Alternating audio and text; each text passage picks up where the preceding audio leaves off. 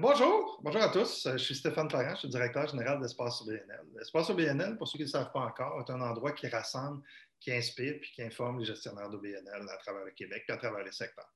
Aujourd'hui, je suis super content de vous présenter le 11e épisode de nos balados qui s'appelle « L'humain derrière les changements ». Puis je vais vous présenter une personne qui en fait du changement, puis une fille que j'apprécie de plus en plus. Plus je la connais, plus je l'apprécie.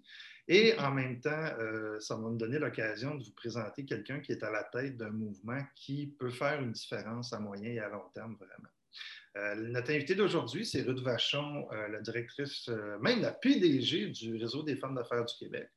Mais avant de commencer, j'aimerais ça, les petits mots habituels, là, je vous invite à vous abonner à notre chaîne YouTube, à nos autres comptes au niveau de la balado. Et je vous invite aussi à commenter, mettre le petit pouce en l'air si vous êtes heureux du contenu qu'on publie. Aujourd'hui, on va tomber dans le vif du sujet. On va parler d'entrepreneuriat, on va parler de femmes, on va parler d'associations. Bonjour Ruth, comment ça va? Bonjour, ça va super bien. Hey, merci Stéphane de m'accueillir encore une fois chez vous. On va juste placer le contexte. On s'est découvert le 12 mars, la journée de la pandémie. Vraiment, on était ensemble en tournage au Musée McCord, on parlait de réseautage. Fait que, on va mettre les liens vers les deux autres capsules dans le descriptif de la capsule. On a parlé de réseautage, puis j'ai appris à découvrir. Après ça, on a eu d'autres interactions ensemble. Puis je trouvais ça intéressant de faire que les gens puissent découvrir aussi. On connaît le personnage public de Ruth, peut-être un peu, si on est dans le milieu des affaires ou si c'est dans le milieu associatif. Mais en même temps, il y a une DG en arrière de ça qui a tout un parcours puis qui a aussi toute une vision par rapport à son organisation. J'aimerais ça d'ailleurs te laisser quelques minutes là, pour que tu commences en te présentant toi-même au lieu que j'aie besoin de lire des petites notes biographiques que tout le monde lit d'habitude. Je déteste ça. Là. Fait que, je te laisse te présenter. Hey, merci Stéphane encore. Je suis très, très, très contente d'être ici parce que le monde dans lequel on évolue est le monde que j'adore, ce monde des OBNL. Alors, je répète, Ruth Vachon, je suis la présidente et directrice générale du Réseau des femmes d'affaires du Québec. C'est un poste à lequel je n'aurais jamais pensé. Je suis là depuis 11 ans. J'y suis arrivée pour des raisons autres que celles dans lesquelles j'ai opéré depuis 11 ans. Je venais ici pour gérer les événements et non pour diriger une organisation. Alors, nous, ce qu'on fait, c'est qu'on met en place toutes sortes d'initiatives pour les femmes, des initiatives qui inspirent, comme le prix Femmes d'affaires du Québec, qui connectent comme toutes nos initiatives de développement économique et qui, en même temps, propulsent autant les entrepreneurs que les femmes d'affaires du Québec. Alors, l'objectif qu'on vise, nous, c'est d'accélérer leur croissance pour qu'elles connaissent un succès inspirant puis qu'elles soient aptes à rayonner ici et ailleurs. C'est ça qu'on fait au quotidien. C'est ça qu'on fait. Ah. Mais je pense, c'est drôle parce que le réseau des femmes d'affaires, moi je le connaissais, je sais qu'il y a plein de gens qui le connaissent, mais il y a des aspects moins connus, j'imagine. C'est quoi les aspects moins connus du réseau? Là, on va peut-être parler un petit peu de l'organisation avant de vraiment parler de toi, là, parce que l'organisation et toi, vous êtes rendus, vous faites un pas mal. Là. Oui, pas pire. Ça fait, mais tu sais, c'est vrai ce que tu dis parce que ça fait 40 ans qu'on est là, puis... il n'y a pas de journée que les gens pensent qu'on vient d'arriver dans le marché, qu'on est une nouvelle organisation. Alors nous, un des défis, c'est faire prendre conscience à l'ensemble de la société du potentiel des normes de l'impact économique qu'ont les femmes. Tu sais, d'abord prendre conscience, puis après ça, c'est pour les femmes elles-mêmes d'amplifier l'impact économique de nos entrepreneurs et des femmes d'affaires d'ici. Puis en même temps, ben, être un reflet d'une vision économique renouvelée parce qu'on a changé dans les dernières années. Alors oui, effectivement, à notre grande déception, il y a encore des gens qui ne nous connaissent pas. Mais merci Stéphane de faire que demain, on sera un petit peu plus connus. Mais c'est un défi constant, je dirais. Oui, puis tu parles d'entrepreneurs. Puis on a déjà eu la discussion, moi je parle beaucoup d'intrapreneurs parce que une directrice générale d'OBNL, moi je considère que c'est une femme d'affaires, même si elle n'est pas propriétaire de son entreprise, elle est en arrière d'un mouvement économique, puis dans certains cas d'un organisme qui va pouvoir faire un changement dans sa région, qui va créer de la valeur aussi. Là. Je trouve ça important aussi de peut-être les intégrer dans ce discours-là. Puis je trouvais ça intéressant d'avoir quelqu'un du réseau pour justement faire comprendre un petit peu plus. Explique-moi la différence entre le réseau et les chambres de commerce.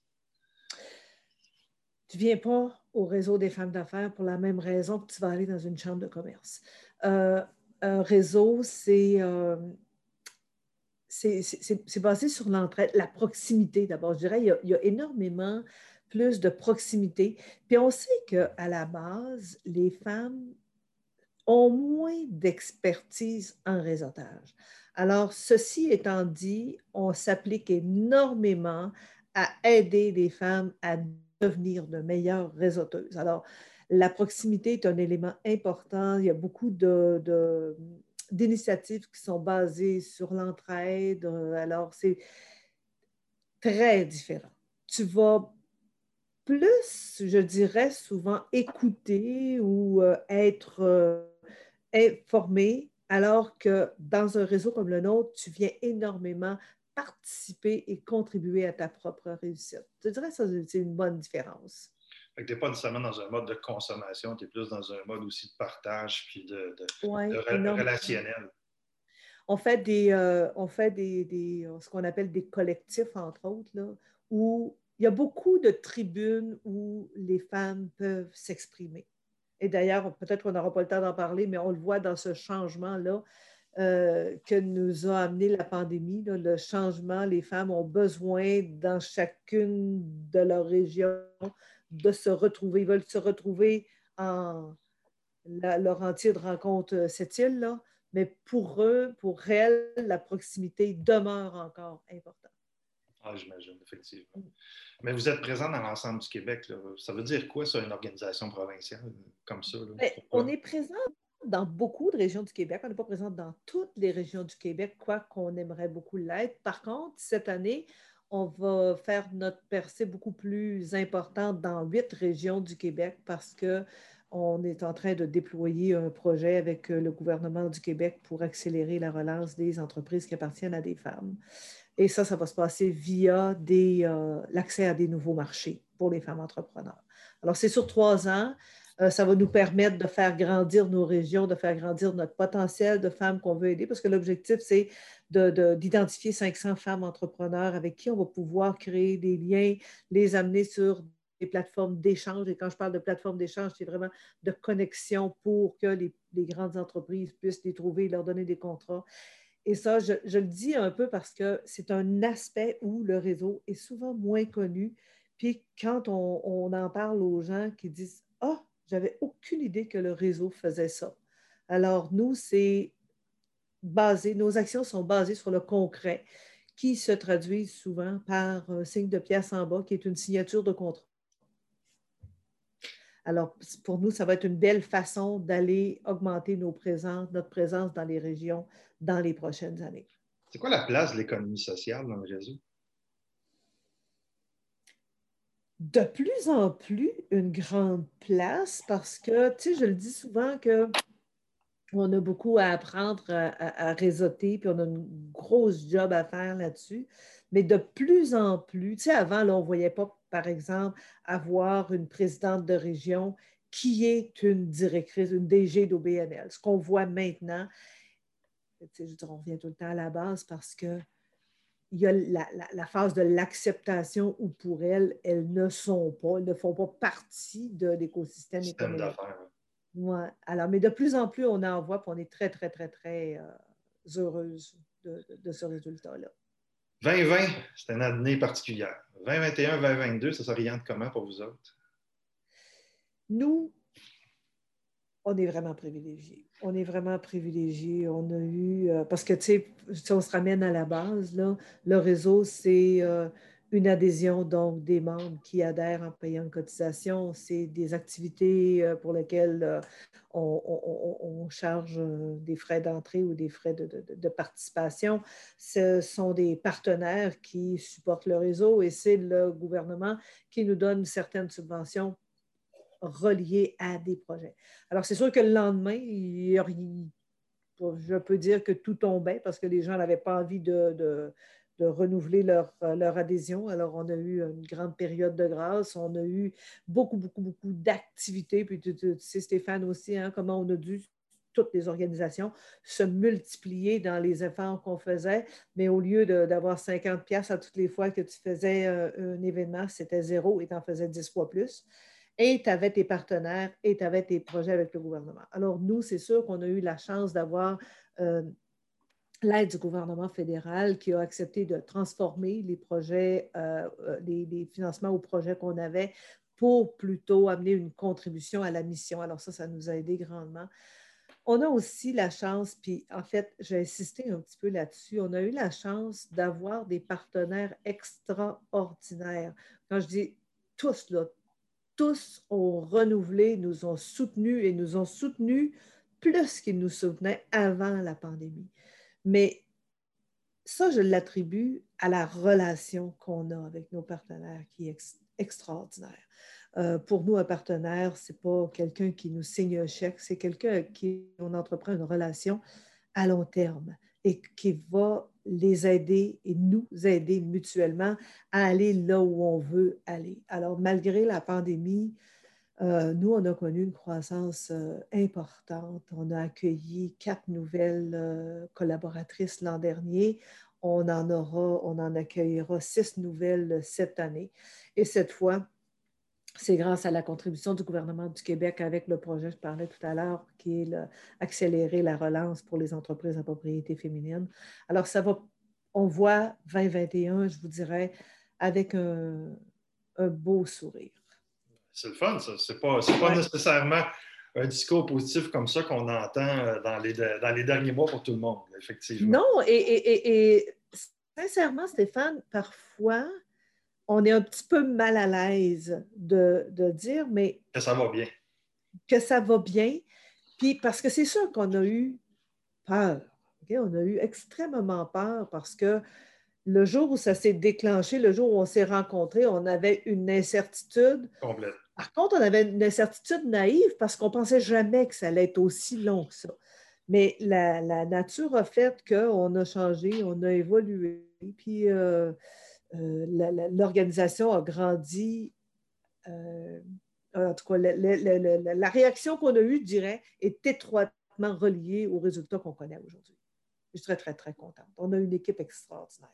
Si on parle un petit peu plus de Ruth, là, on va mettre le réseau de côté, quoique ça va sûrement revenir. Là. J'aimerais ça que tu expliques aux gens ton parcours, parce qu'il est assez particulier, là, puis c'est intéressant. Puis à travers ton parcours, on va mettre des jalons sur certaines étapes là, qui sont déterminantes, parce que je trouve ça intéressant de regarder le parcours des DG qui sont en poste, parce qu'il y a beaucoup de gens qui vivent des situations où on leur propose des postes, puis disent « Ah, c'est pas nécessairement pour moi » ou « Je pensais pas que je ferais ça ». La première question, est-ce que tu voulais faire ça quand tu étais petite? Je pose souvent la question. Puis... Jamais. Jamais. Moi, je voulais faire une religieuse. Oh boy! OK. Alors, ben, la congrégation aurait peut-être été riche, je ne sais pas. Je suis très loin, très, très, très loin de mon objectif parce qu'à 12 ans, j'avais choisi mes souliers même pour entrer dans la congrégation. Et ma mère a dit peut-être que tu devrais attendre un peu. Alors, un peu plus tard, j'ai connu autre chose qui a fait que j'ai décidé de me marier, mais j'ai resté avec quand même l'idée de la mission. Là, j'ai de où en premier, peut-être d'où tu viens? Saguenay, où est-ce que la pensée était quand même très chrétienne dans ma famille et puis ça nous suivait par... Notre cheminement devait suivre notre cheminement. Mais c'est drôle parce que inconsciemment, il y a quelque chose qui est en dedans de nous parce que moi, j'étais, pour faire une histoire courte, j'étais chez Alcan, j'avais un excellent bon salaire il y a 35 ans. J'ai tout quitté pour fonder mon entreprise. J'étais très heureuse de ce que je faisais en 5 ans, 2 fois femme d'affaires de l'année. Je trouvais ça extraordinaire, mais ça ne me remplissait pas. Quand je m'assoyais, je n'avais aucune idée que ça devait aboutir où est-ce que je suis aujourd'hui, là, mais quand je m'assoyais, là, j'avais l'impression de vendre de l'air. D'abord, je suis... On dit, écoute, s'il y a une qualité que je me donne, je suis une développeuse née. J'adore les gens. Alors... je vendais, puis la qualité que j'avais comme développeuse, c'est que j'avais toujours l'impression que quand quelqu'un franchissait ma porte, je savais combien il y avait le montant qui était écrit sur le chèque qu'il y avait dans ses poches. Mais je l'exploitais très bien, mais ça ne me remplissait pas. Je n'étais pas... je disais, ouais, c'est le fun, mais sans plus. Alors, je suis devenue, moi, PDG de cette organisation-là par une drôle de circonstance, vraiment drôle de circonstance, parce que ce n'est pas là que j'allais. Je venais au réseau, je m'associais avec quelqu'un, parce que, pour faire une histoire courte, c'était une organisation privée pendant 36 ans, ça fait juste la 4e année où c'est un organisme à but non lucratif. Alors, j'allais m'associer avec quelqu'un et je n'étais pas la PDG, j'étais celle qui allait continuer à faire ce que je faisais, puis que je faisais relativement bien. J'organisais des événements. Alors, c'est un peu plus tard, en cours de négociation, qu'on s'est aperçu que j'allais être la PDG, mais en fait, je n'avais aucune idée de ce que j'allais faire. J'allais encore organiser des événements dans ma tête. Et le hasard a fait que la job s'est transformée. Puis, mais jamais je n'aurais deviné. Puis si quelqu'un me l'avait dit, je ne l'aurais pas pris. Je ne l'aurais pas pris. J'aurais certainement pensé que ce n'était pas pour moi. Tu l'as développé aussi, mais c'est devenu ce que tu voulais plus aussi. Oui. Entre le réseau qui était il y a 11 ans et le réseau qu'il y a maintenant, il y a un bout de Mme Vachon là-dedans. Oui, parce que, je veux dire, quand tu es un entrepreneur né, moi, je ne suis pas quelqu'un qui devient un entrepreneur, j'étais un entrepreneur, j'avais un an d'entrepreneur. Quand tu arrives dans une organisation, et puis c'est un peu un défi qu'on se donne. Quand tu regardes une organisation, tu dis, « Ah, j'aimerais pas vraiment ça. » Mais d'un autre côté, tu peux aussi te dire, « J'aimerais pas vraiment ça, mais ma personnalité fera devenir l'organisation où je veux l'amener. » Alors, c'est aussi une possibilité de t'exploiter comme tu as le goût de le faire. T'sais. Fait que moi, c'est sûr que j'ai choisi l'organisation publique, c'est privé, c'était privé. Puis en cours de route, je me suis re-questionnée à dire, est-ce que c'est vraiment ça que je veux? Parce que je ne pense pas que tu fais ça pour la part du gain. Je pense pas. En tout cas, rendu ici, quand je regardais le résultat, je regardais ce que vraiment les valeurs qui m'habitaient par rapport à l'organisation que je guidais, puis et le signe en bas des états financiers, c'était pas, ça ne faisait pas un cercle qui roulait rond pour moi. Ce n'était pas ça que je voulais. Puis, je l'ai changé en sachant... On a modifié le statut pour devenir, passer de privé à OBNL en 2017.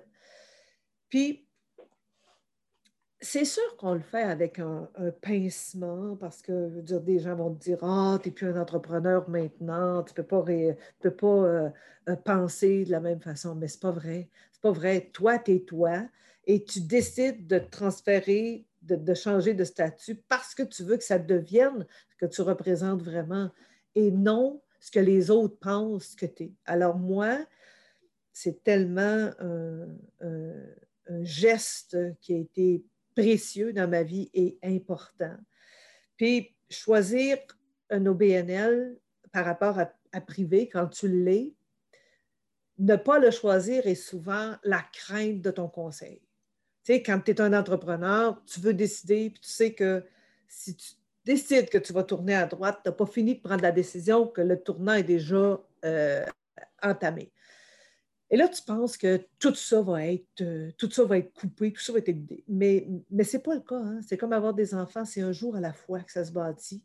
Alors, tu le prends avec... D'abord, tu le choisis. Hein? C'est un privilège que tu as de choisir ton conseil à ton image par rapport aux valeurs qui te ressemblent, par rapport au siège que tu veux combler, la façon que tu veux le faire.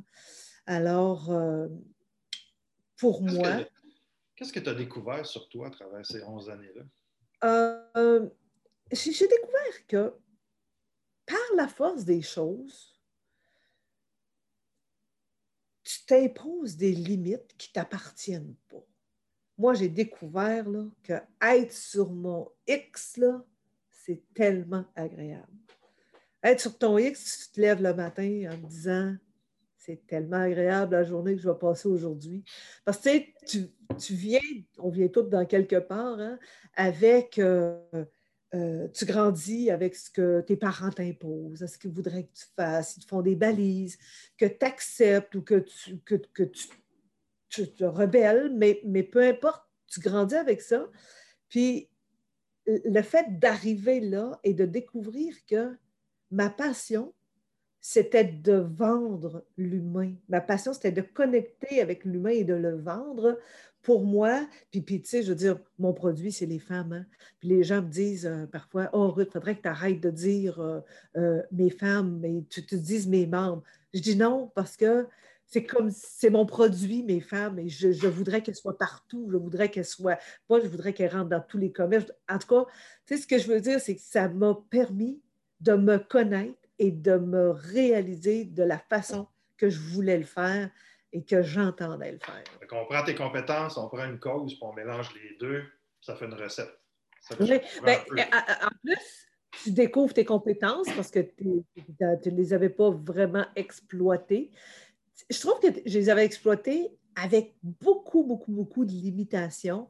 Et quand je suis arrivée là, bien, j'avais l'impression que je pouvais m'exploiter. Parce que moi, je dis tout le temps, quand je me lève le matin, j'ai toujours une même phrase qui me dit, je me dis, OK, qu'est-ce que je vais faire aujourd'hui de plus que je n'ai pas fait hier?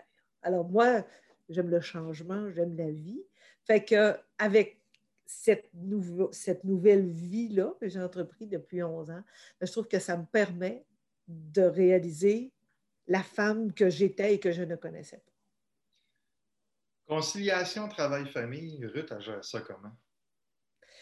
Bien, tu poses la question à moi, je vais te dire que je me trouve très bonne. Tu poses la question à ma famille, bien, je pense qu'ils vont dire pas pire aussi. Ma vie est séparée, moi. Puis, moi, je pense qu'on peut à peu près tous y arriver. Et y arriver, ça ne veut pas dire être à la même place pour tout le monde. Hein? Alors, quand j'établis les conditions gagnantes, est-ce que j'ai un bon climat au travail, j'ai un bon climat chez moi? Parce que conciliation veut dire aussi, est-ce que c'est le fun de vivre chez moi? Parce que si ce n'est pas le fun, peut-être que j'ai moins le goût d'y être et que je dis que la conciliation n'existe pas. Alors, tu sais, je veux dire, il y a comme un désir, et combiné à un désir d'y arriver, là, ben, ça fait que ça donne des résultats qui te disent, si tu as le goût, bien, pose des gestes qui vont faire que tu vas tendre à y arriver. On est arrivé en pandémie il y a exactement 1 an ou presque. Hein? Yes. Puis, ça nous a toutes forcés à faire du télétravail. Puis, on a appris ça vitesse grand V. Puis là, les gens disaient, « Ah, ben moi, Ruth, là, je ne suis pas venue travailler ici pour faire du télétravail. J'ai hâte de retourner au bureau. » Par contre, avec le temps, ils se sont aperçus que c'était une méchante façon de contribuer à la conciliation travail-famille, parce qu'eux autres aussi, ils n'ont plus de route à faire, les enfants sont plus proches de la garderie. Alors, normalement, ta garderie est plus près de ta maison qu'elle est près de ton travail.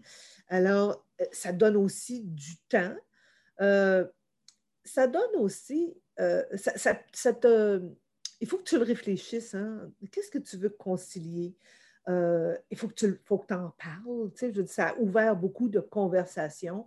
Nous, avec tous nos collègues, avec toutes les collaboratrices qu'on a, ça a amené des discussions qui sont différentes. Il faut que tu sois capable d'en parler. Il faut que tu sois capable de l'identifier, que tu as le goût d'avoir, de concilier tes choses. Puis, c'est pas juste une question de moi, c'est une question de moi, c'est une question de mon entreprise, c'est une question de ma municipalité qui va faire des projets pour les enfants. Faut être imaginatif, hein, ça ne vient pas tout seul. Moi, je sépare ma vie en deux. Comme par exemple, je vais faire énormément, je veux dire, beaucoup d'heures du lundi au vendredi. 5 heures, ça ne me dérange pas d'être partie. 5h30, 6 heures, ça ne me dérange pas d'être au bureau chromé, prête à travailler, prête à ma première rencontre. Mais le vendredi soir à 5 heures, là, pour moi, ça s'arrête. Ça ne veut pas dire que je ne continue pas d'y penser, mais le vendredi soir, je suis contente de retourner chez nous, d'être avec mon conjoint, de passer du temps toute la fin de semaine. Il faut que tu le décides et que tes actions tendent vers ça. Puis il y en a qui décident tout simplement, je l'entends souvent, hein, la conciliation n'existe pas. Bien, c'est sûr que si ça n'existe pas, c'est que j'ai choisi que ça ne me tentait pas de concilier.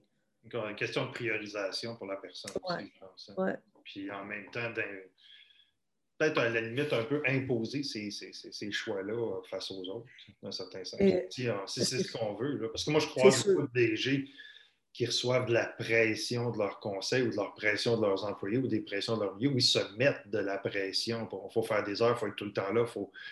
Mais en même temps, ce n'est pas nécessairement un gain d'efficacité aussi. Là. Faire des heures, ce n'est pas être efficace. Là. Puis d'ailleurs, toi, là, tu m'intrigues parce que comment... Je sais que ton cerveau fonctionne à 300 000 à l'heure tout le temps. Là. Comment tu arrives à prendre du temps pour réfléchir, puis créer, puis t'inspirer? C'est quoi ta discipline? Puis c'est quoi... Comment est-ce qu'elle fait, Ruth, là? Ces fonctions-là sont des fonctions qui nous demandent du temps, puis souvent être à l'écart de l'action. Là. Toi, tu fais ça comment? Bien, moi, d'abord, il faut savoir que mon focus est à 8 secondes à peu près. Alors, je ne peux pas être longtemps au même endroit. Tu parles à quelqu'un qui est pareil. Là. Alors, je m'inspire de tout ce qui passe.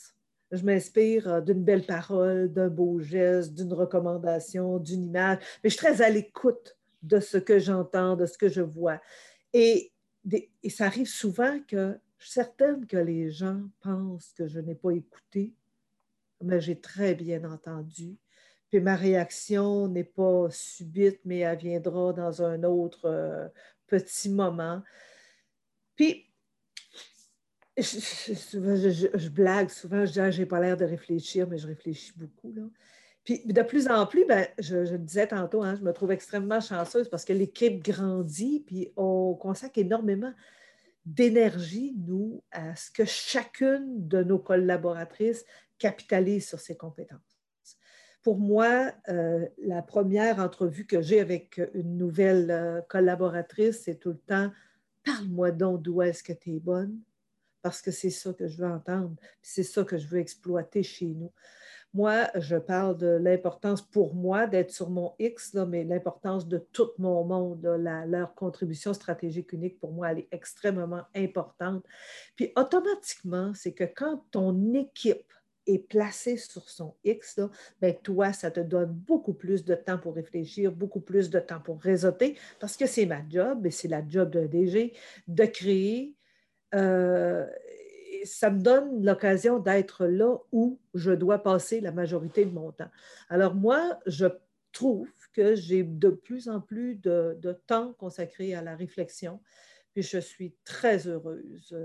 Je suis très heureuse parce que je m'aperçois que c'est un luxe que je ne me donnais pas souvent, puis que plus je me le donne, plus je trouve que ça me permet de faire évoluer l'organisation plus rapidement.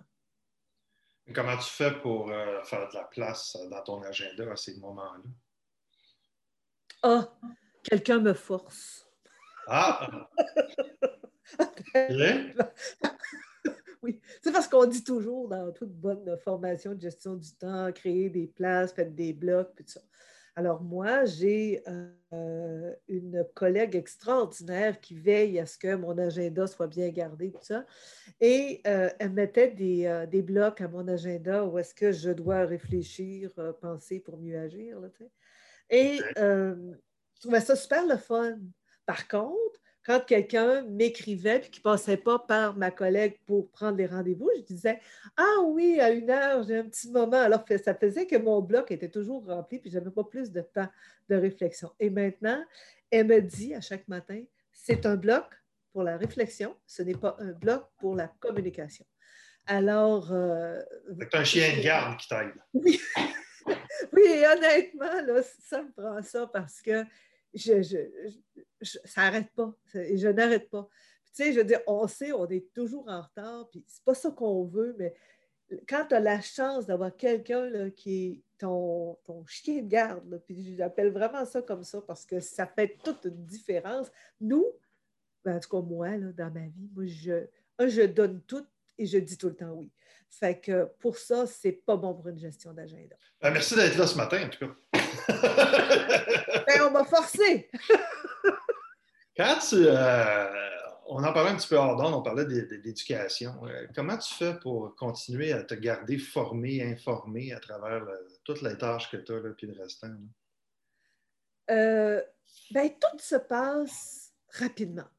Alors, je lis, j'écoute, je demande des conseils. Puis, tu sais, je ne sais pas si pour les hommes c'est pareil, mais moi, le fait de ne pas avoir une formation universitaire complétée m'a longtemps complexée. Puis, je disais souvent, hey, je t'ai faite pour être intelligente. C'est plate, tu sais. Mais en bout de ligne, tu sais, je me pose souvent la question, ça aurait changé vraiment quelque chose? Hein? Bon, c'est sûr que ça m'aurait probablement permis de faire évoluer certains dossiers plus rapidement, mais je ne sais pas. Puis, tu sais, d'un autre côté, tu te dis, bon, ben, quand j'arrive dans une organisation comme ça, est-ce que ça m'aurait pris une formation spécifique à ce que je venais faire dans cette organisation-là? La réponse, ben, c'est non, parce que quand je suis arrivée, j'étais la seule qui ne connaissait pas l'histoire du réseau. Quand tu arrives, tu as un temps pour apprendre cette histoire-là qui ne peut pas se faire comme ça. Moi, je regardais les gens, je me suis donné comme 10 mois, 1 an pour les regarder, tout aller, apprendre de l'histoire.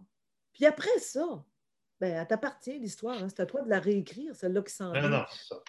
Parce que, je le disais tantôt, quand tu arrives dans une organisation, où des fois, tu regardes et tu te dis, « Ah, oh, c'est pas là que je vais aller, ça ne répond pas vraiment à ce que moi je suis. » Mais moi, quand je suis arrivée, si je l'avais regardé longtemps de l'extérieur, je ne l'aurais jamais choisi parce que la personne qui était là, qui gérait cette organisation-là avant, la gérait avec ses valeurs et ses décisions et sa vision à elle, qui était une vision de gestionnaire. Moi, j'arrivais dans une avec un modus operandi d'entrepreneur.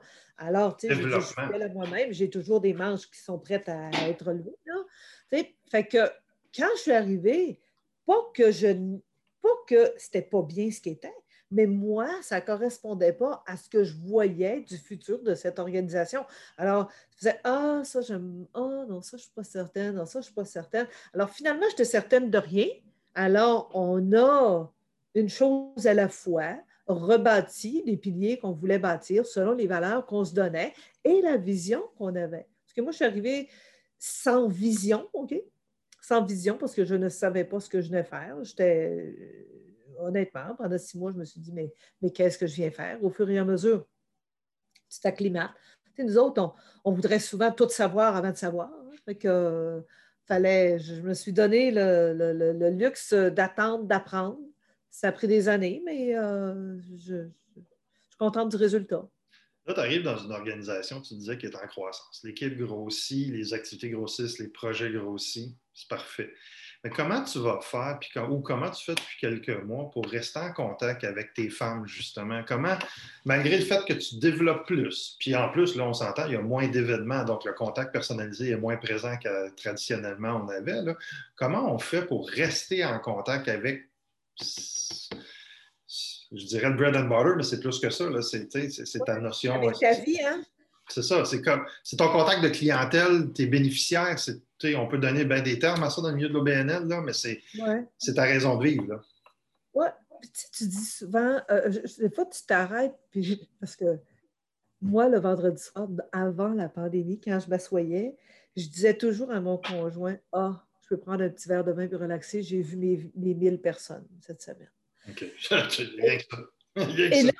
Et là, tu dis, OK, je pourrais me retirer, là, puis me faire une belle tour d'ivoire, puis dire, ah, oh, je peux relaxer un peu.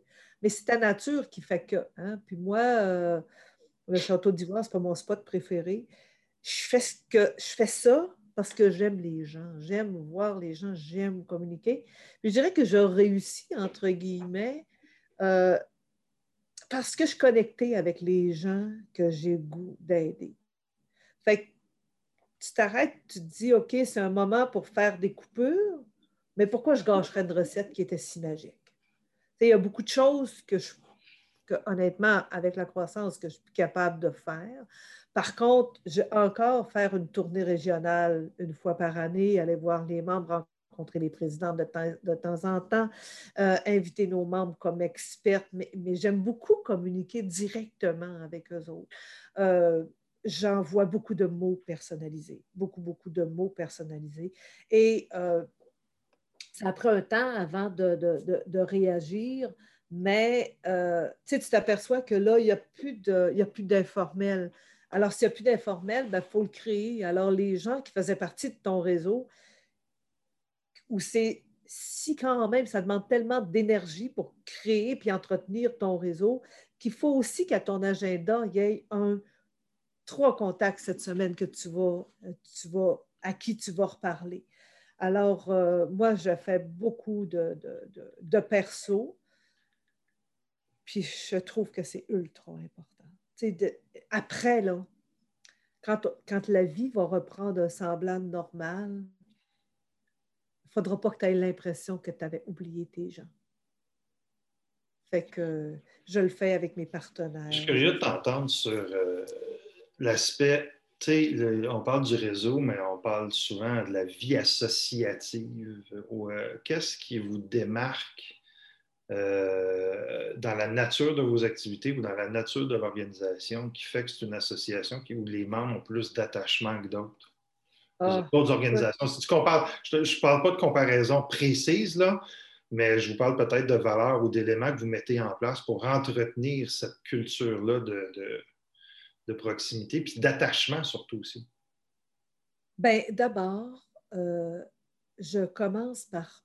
Tu sais, nous, là, et je pourrais te faire une grande histoire, là, nous, on pense qu'on se connaît, mais on ne se connaît pas tant que ça. Comme, qui sont les membres qui composent ton équipe, là?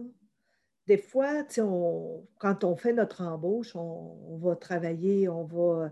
Ah oui, le fit est bon, OK, cette personne-là, ça va faire... Puis on ne va pas tellement plus loin qu'on accorde. C'est sûr, c'est important d'accorder une grande importance au fit, mais avant ça, c'est que, en amont de ça, c'est que qui choisit ton personnel, qui connaît tes valeurs et est capable de les faire respecter. Alors, ça commence par une bonne embauche. Les femmes, parce que c'est toutes des femmes, pas qu'on ne veut pas des hommes, mais c'est juste des femmes qui appliquent sur nos postes. Les femmes qui sont ici, puis ils ont quelque chose en commun. Il faut que leur travail fasse un sens. Elles sont toutes ici parce qu'elles ont besoin d'un sens. Donc, nous, ce qu'on a fait en début de pandémie, on a pris toutes ces filles-là qui avaient besoin d'un sens et on a redéfini notre sens. Qu'est-ce qu'il est, le sens maintenant? Qu'est-ce que ça veut dire avoir un sens dans ce qu'on fait en ne voyant plus personne? Et à partir de là, on a créé une espèce de synergie d'équipe où le mot d'ordre, c'est là où je suis, c'est là où je dois être. Et les femmes ont continué d'entretenir énormément de contacts avec chacune une partie de leur clientèle, là. Et aujourd'hui, je peux dire virtuellement, mais 100% humain. Puis c'est ce qui nous démarque. C'est que tu ne viens pas, ici, ce n'est pas une superficie. Puis si tu prends ta carte pour nous encourager, tant mieux, on est contente d'avoir des membres qui nous supportent, mais tu peux aussi venir en dessous de la couche supérieure et voir qu'est-ce qui se passe, parce que c'est extrêmement humain, c'est extrêmement connecté et concret dans la vie des femmes qui décident de s'investir dans le réseau. Alors, je ne me compare pas à personne, je me compare à ce qu'on est, mais c'est ce qu'on est. Ben, c'est très bien. Là, le succès est là, si on voit la progression depuis quelques années, là, je pense aussi. Puis, faut pas se le cacher, le discours de la femme entrepreneuriale, c'est un discours qui prend de plus en plus de place. Et entrepreneuriale et gouvernance et at large, là, je pense que c'est un discours qu'on devait avoir depuis longtemps et qui commence à prendre de la place. Il y a un certain... je dirais pas de mode, c'est pas du tout ça. Là. Je pense qu'il faut...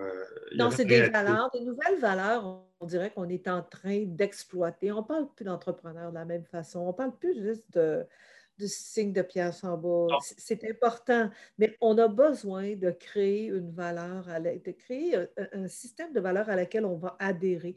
Moi, je le vois, là, même nos partenaires, ce n'est pas du tout la même le même discours qu'on entretient. Quand je dis quels sont tes défis des 2 prochaines années pour qu'on voit qu'est-ce qu'on va pouvoir marier ensemble et y travailler, ça n'a plus de rapport avec je veux que ça me donne 10 clients, je veux que ça… le discours corporatif n'est plus au même niveau du tout, je dirais. J'aimerais ça qu'on parle un petit peu de gestion d'OBNL selon ta vision, puisque toi, tu vis au quotidien. C'est selon toi, là, pour devenir la DG, c'est quoi les focus d'apprentissage qu'on doit faire? Puis on devrait se former en quoi principalement, là, en fonction de ce que toi, tu as vécu là, depuis quelques années? Parce que c'est un phénomène relativement récent pour toi aussi, ouais, la présence d'un conseil. Oui. Mais tu sais... Puis ce que j'aime, c'est que tu es capable aussi de parler d'une transition entre l'entrepreneuriat et la gestion d'OBNL, parce que toi, tu as vu les deux. Qu'est-ce qui a changé dans ta vie, puis qu'est-ce que ça prend comme compétence pour s'adapter à ça? De la flexibilité et de la résilience et la volonté de vouloir y arriver. Parce que ça a l'air facile hein, de dire « Ah, j'ai passé d'une entreprise privée à OBNL », mais tu sais, il y a quand même quelques pincements. Là. Dans une phrase, là, ça se dit très bien, et corporativement, ça passe très bien, mais fondamentalement, il y a des choses qui sont heurtées dedans, parce que tu passes par... Tu oublies que ce n'est pas une fin, mais plutôt un moyen pour faire évoluer ce que tu es en train de créer. Alors, tu vas avoir les pincements, les mêmes pincements que la personne qui décide d'arrêter de fumer du jour au lendemain, que tu n'en serais jamais capable. C'est comme si tu ne te sens plus entrepreneur. Tu te sens plus... Mais non, tu es entrepreneur dans l'entreprise que tu étais en train de créer, sauf que là, tu vas avoir beaucoup plus de co-création. Ce que tu... tu sais, quand tu arrives dans une organisation, que ce soit un OBNL ou n'importe quel, quand tu arrives comme DG, nous, en tout cas, particulièrement les femmes, on ne veut pas aller en quelque part souvent parce qu'on pense qu'il faut tout savoir avant de savoir. Et quand tu regardes ça, tu te dis, bon, OK, est-ce que j'ai besoin d'être bonne en tout?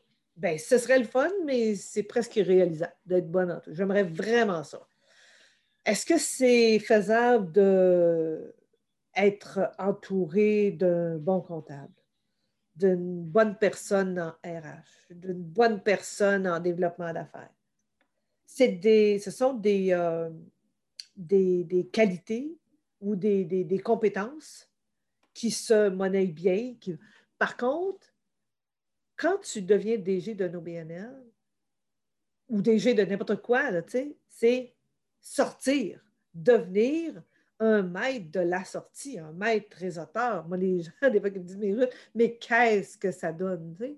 Ben, moi, je dirais, si tu as une formation là, qui est le plus essentielle, là, ben, c'est celle-là. Apprends à sortir, parce que des personnes compétentes, tu peux en embaucher, alors que te faire voir ailleurs, tu es souvent la meilleure personne pour combler ça, parce que la DG, c'est quoi son poste? C'est quoi son rôle? C'est faire rayonner son organisation. Alors, si faire rayonner ton organisation, c'est à l'intérieur de tes 4 murs, Caroline, ça va être long. Ça va être long. Ça va être très long, effectivement. Comme ça, tu me parles un petit peu de tes apprentissages avec la gestion d'un conseil d'administration. Parle-moi de tes défis et ce que tu as mis en place pour faciliter tout ça. Ben, quand tu commences... je ne sais pas si c'est la même chose pour tout le monde, mais quand, en tout cas, nous, la transition qu'on a faite de privé à OBNL, c'est que tu as le choix. Alors, bien choisir fait partie du premier critère. Qui je veux comme entourage? Hein? L'importance d'avoir des gens qui partagent tes valeurs, qui adhèrent à la raison d'être de l'organisation. Parce que ton organisme, lui, il évolue tout le temps. C'est important que ton CA suive et parfois le devance cette évolution-là. Hein. C'est ultra important. D'avoir des personnes qui ont de l'expérience variée pour être capable de te guider dans des moments qui sont plus difficiles. Tu sais, moi, par exemple, c'est le genre de personne qui a souvent l'impression que j'ai atteint la limite de mon cerveau. Alors, j'aime, avec mon conseil, demander est-ce que j'ai telle limite? Je sens que j'ai comme atteint ma limite, puis l'élastique est à peu près à bout. est-ce qu'autour de la table, il y a quelqu'un qui pourrait m'aider à dépasser ces limites-là? Et il y a toujours quelqu'un qui m'amène son truc, puis ça m'aide énormément. On va passer 1 heure ensemble. Mais c'est des relations à créer. Hein. Moi, je dirais que ça a pris presque 2 ans. Quand tu décides, tu commences à sortir avec quelqu'un, tu ne le maries pas le lendemain. Un conseil, lui, t'arrive formé. Tu ne les as pas mariés, mais tu es un peu marié. Alors, comment je maximise mes chances de succès? Communiquer. Moi, je trouve que mon style de communication est quand même relativement authentique. Là, ça fait que ce style-là me suit tout le temps. Dans un premier geste, on n'est pas habitué comme entrepreneur d'avoir beaucoup de rétroaction. Hein? On est souvent, on est belle, on est fine, puis on n'a pas trop fait d'erreurs. Mais quand tu arrives en conseil, c'est pas ça que tu veux, mais c'est ça que tu veux en même temps. Tu voudrais juste qu'ils te disent de la bonne façon, comme tout humain qui va te partager quelque chose. Alors, bien accueillir les rétroactions et te servir de ton conseil pour les raisons pour lesquelles tu l'as sollicité. Alors, tu as des compétences qui sont extrêmement variées autour de la table. Alors, tu peux le prendre comme une façon extraordinaire de faire grandir ton organisation à une vitesse que tu n'aurais pas pensée. Mais ça ne prend pas une journée. Okay?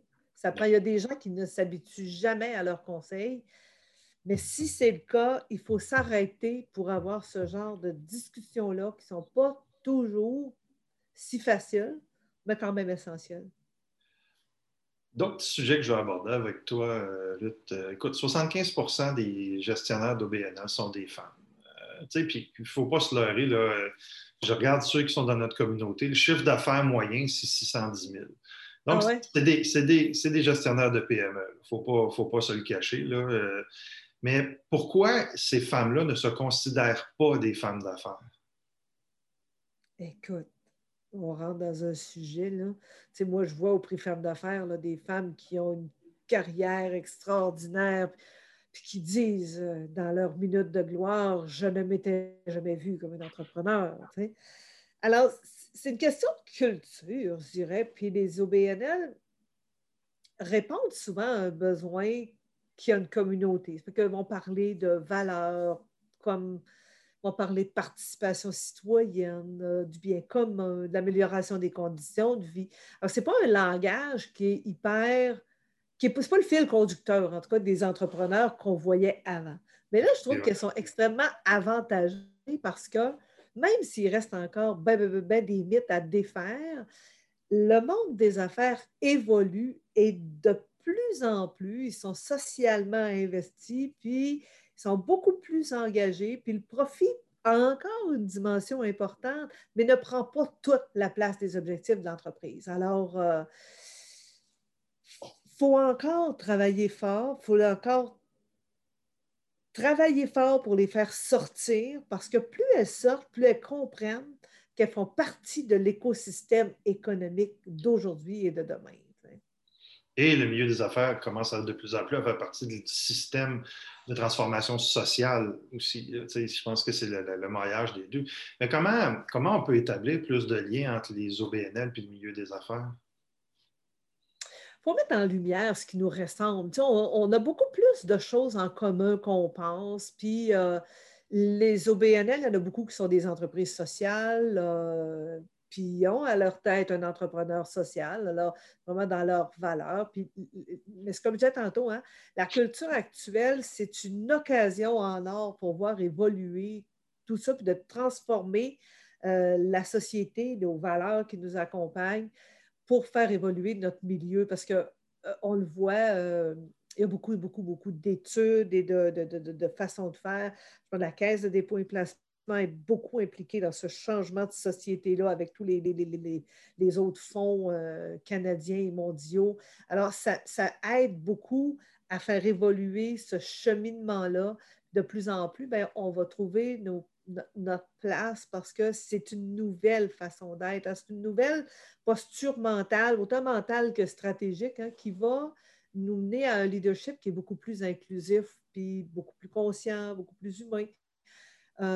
Nous, c'est sûr que ça fait 11 ans que je suis là, moi, ça fait un peu plus de 10 ans qu'on est vraiment dans la diversification. Nous, on est dans la diversification des marchés, mais reste que la diversification des marchés fait aussi partie du nouveau discours, celui qu'on a commencé à créer depuis 10 ans. Ça fait que je pense que chacun va trouver des valeurs communes à laquelle ils vont pouvoir s'associer, puis ça va pouvoir faire évoluer nos deux milieux. Tu vois ça comment, toi? Tu vois comment le réseau là-dedans, puis comment le réseau peut être plus présent pour aider les femmes qui sont à la tête de ces organismes-là? Tu sais, ben, je regarde ton projet avec le gouvernement provincial, tu parles de développement de marché, mais quand on parle du BNL, ce n'est pas nécessairement des gens qui ont des choses à vendre, mais ils gèrent des organisations. Hein? Fait que comment le réseau peut être plus présent pour aider ces femmes-là? Nous, on essaye de... On a deux volets, OK? C'est autant pour les entrepreneurs que les femmes d'affaires. Alors, nous, ce qu'on offre, c'est une tribune pour être capable de donner la chance à ces directrices générales-là de venir se donner un bagage qui est différent. Ils vont venir pour recruter des bénévoles, ils vont venir pour recruter des femmes qui vont s'investir dans leur cause. C'est une belle tribune pour vendre ta cause. Puis en plus, les femmes sont extrêmement généreuses. Alors, elles viennent. Au début, elles s'affichaient, je dirais... avec un ton malaisant, dans le sens que c'est pas négatif, là, mais avec un « moi, je viens pour moi ». Non, tu ne viens pas juste pour toi. Tu viens pour ton organisation, tu viens pour recruter, tu viens pour trouver des membres extraordinaires, tu viens pour connecter, pour avoir des futurs membres à ton conseil d'administration. Alors, c'est un rôle que le réseau se donne et joue super bien. On est aussi, nous, des très, très, très, très, très bons référenceurs de conseils d'administration. Alors, on a énormément d'organisations qui viennent à nous pour qu'on les aide à positionner des femmes sur leurs conseils. Ça, on pourrait développer quelque chose là-dessus. Il y a tellement de demandes à ce niveau-là. Mais on en a énormément. Et la force qu'on a, nous, c'est que, tantôt, je parlais du côté 100% humain, là, c'est qu'on connaît beaucoup, beaucoup, beaucoup nos membres. Celles qui veulent se faire connaître, parce que tu ne connais jamais les gens qui ne veulent pas se faire voir, là, mais celles qui veulent se faire connaître, on les connaît beaucoup. Ça fait que c'est facile pour nous, autant quand quelqu'un va dire « Connais-tu quelqu'un dans notre organisation qui peut guider mon équipe d'exécutifs? » ou encore « Connais-tu des femmes qui pourraient siéger à des postes de conseil dans tel rôle? » alors, le fait qu'on les connaisse, qu'on ait une banque, hein, on a une banque qui est quand même bien garnie aussi, puis c'est gratuit pour tous nos membres. Alors, combien de membres au total? On joue toujours des alentours de 2000, mais on rejoint quand même 10 000 personnes par nos communications et plus. Alors, on est très, très contents de ça, oui, vraiment. Écoute, je finis toujours ces rencontres-là par la même question à tout le monde. Puis c'est le fun de voir dans certains cas l'uniformité des réponses, mais je vais voir si toi, tu vas nous arriver à quelque chose de différent. C'est quoi ton plus grand conseil à une nouvelle DG qui arrive en poste? Flexibilité. Rester ouverte aux opportunités qui s'offrent parce que ce qui était là hier n'est pas nécessairement ce qui va être là demain. Alors, restez ouverte aux opportunités, à condition que ce soit en accord avec tes valeurs, là. Mais il y en a plusieurs. C'est comme être curieuse, là. Être curieuse, arrêter de s'enfermer dans une espèce de définition qui est restreinte à laquelle, tu sais, je suis un OBNL, donc, là. Je suis un OBNL, donc, j'ai un monde d'opportunités qui s'offre à moi. Tu sais, décider d'être en avant de la parade plutôt que d'attendre que quelqu'un décide de ton futur. Bien s'entourer, que j'en ai plein, parce que je veux dire, bien s'entourer, accepter de bien déléguer pour mieux évoluer, je trouve que c'est extraordinaire. Mais c'est plein de petites choses qui m'animent au quotidien. Écoute, merci Ruth. Ça passe vite, une petite heure ensemble. C'est toujours, c'est jamais assez long. Écoute, j'espère que vous avez apprécié autant que moi de discuter là-dessus. Je vous souhaite une bonne fin de journée. J'ai bien hâte de vous revoir dans une autre de nos activités. Merci Stéphane, c'était un moment extraordinaire de passer ensemble. J'apprécie.